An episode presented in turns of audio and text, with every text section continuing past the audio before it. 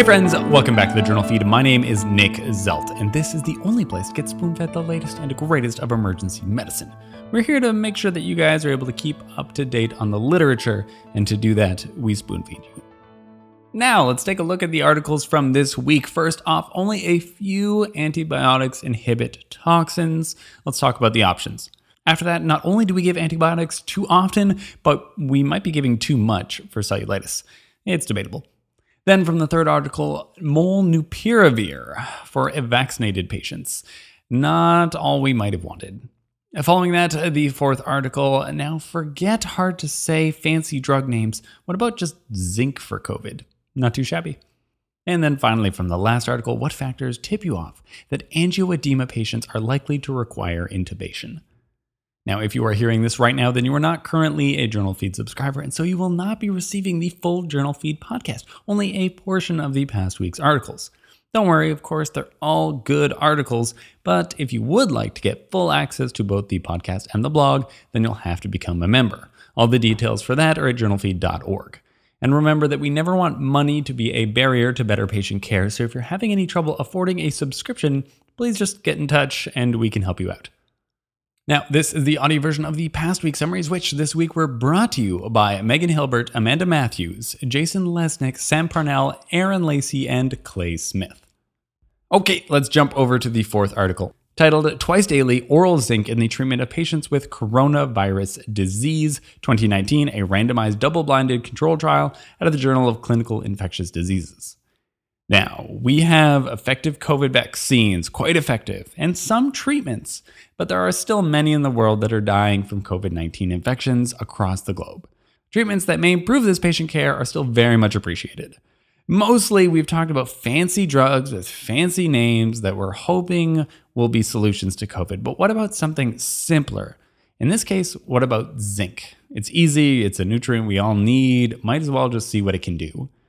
To give it the proper test that it deserves, here's a double blinded RCT on 470 patients with COVID 19 infections from Tunisia.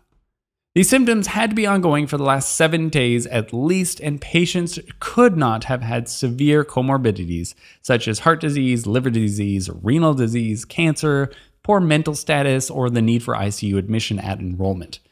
The treatment group received 25 milligrams of elemental zinc twice daily for 15 days, and the control group received just placebo.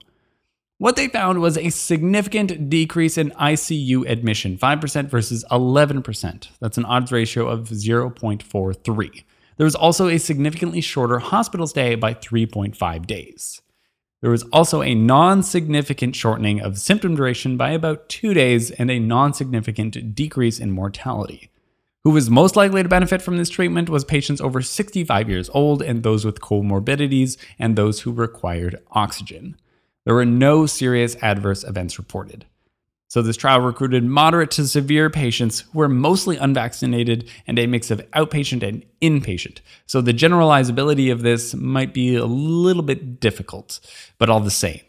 Now, I'd have to criticize this paper for not being very forthcoming with its figures. I want to see more data when you're presenting something that's as influential as this.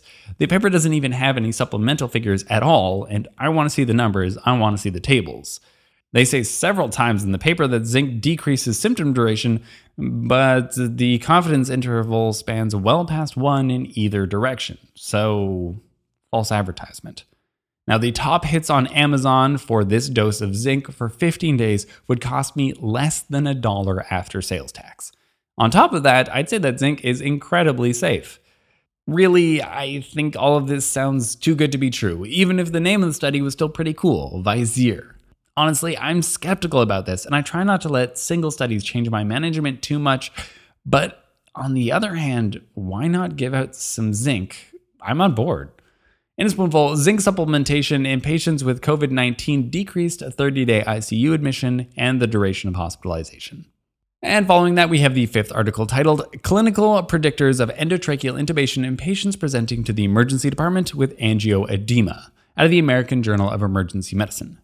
Angioedema patients, obviously, they're scary. Now, of course, we don't want to intubate more patients than we truly have to, but at the same time, if you wait until the very end when they're crashing, then these are very difficult intubations.